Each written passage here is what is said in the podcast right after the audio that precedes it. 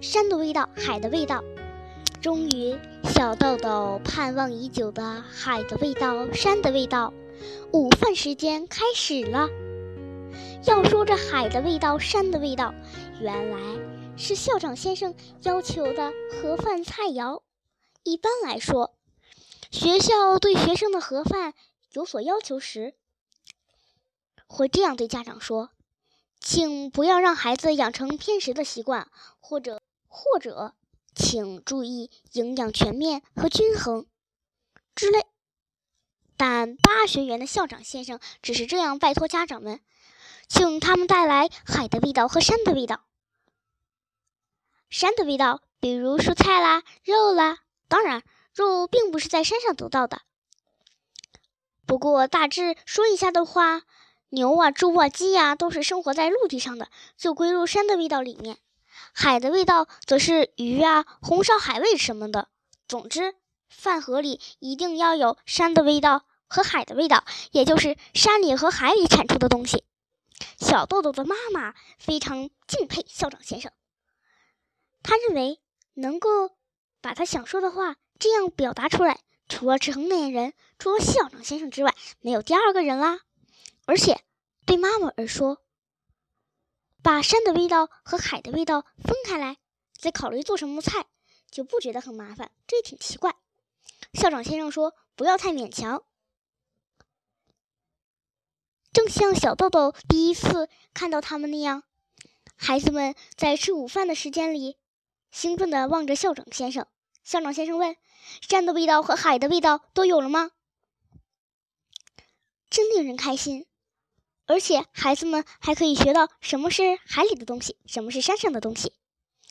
偶尔也会做出这样的情况，有时妈妈一忙做出来的，嗯，应付不过来，盒饭里只有海味或者只有山味，怎么办？一点也不用担心，因为校长先生之后跟着校长夫人，她系着白色围裙，两只手各拿着一个锅。当校长先生看到没有带够菜的孩子，就喊一声“海”，校长夫人就从海味的锅里取出两个鱼肉卷，放在饭盒盖上。如果先生说的是“山”，夫人就会从另一个放山味的锅里取出一块煮山鱼。就这样，没有一个孩子说讨厌吃鱼肉卷之类的话，也没有一个孩子说水的菜很高级，水的菜总是很寒酸这样的话。小豆豆好不容易明白了什么是山的味道、海的味道，不禁有一些担心：妈妈今天早晨匆匆忙忙做出来的盒饭会有什么问题呀？可是，一打开盖子，小豆豆差点叫起来，因为这是一个绝妙的饭盒，漂亮的简直让人目瞪口呆。黄色的煎鸡蛋、绿色的豌豆、茶色的油松，还有炒的粉红色的鳕鱼子，五颜六色的，看上去像花圃一样。校长先生看了一下小豆豆的盒饭，说：“真漂亮啊，妈妈可会做菜啦，是吗？”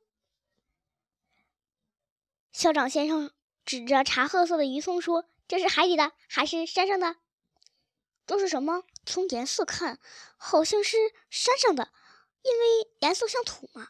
可是拿不定主意。他回答：“我也不知道。”于是校长先生大声问孩子们：“鱼松是海里的还是山上的？”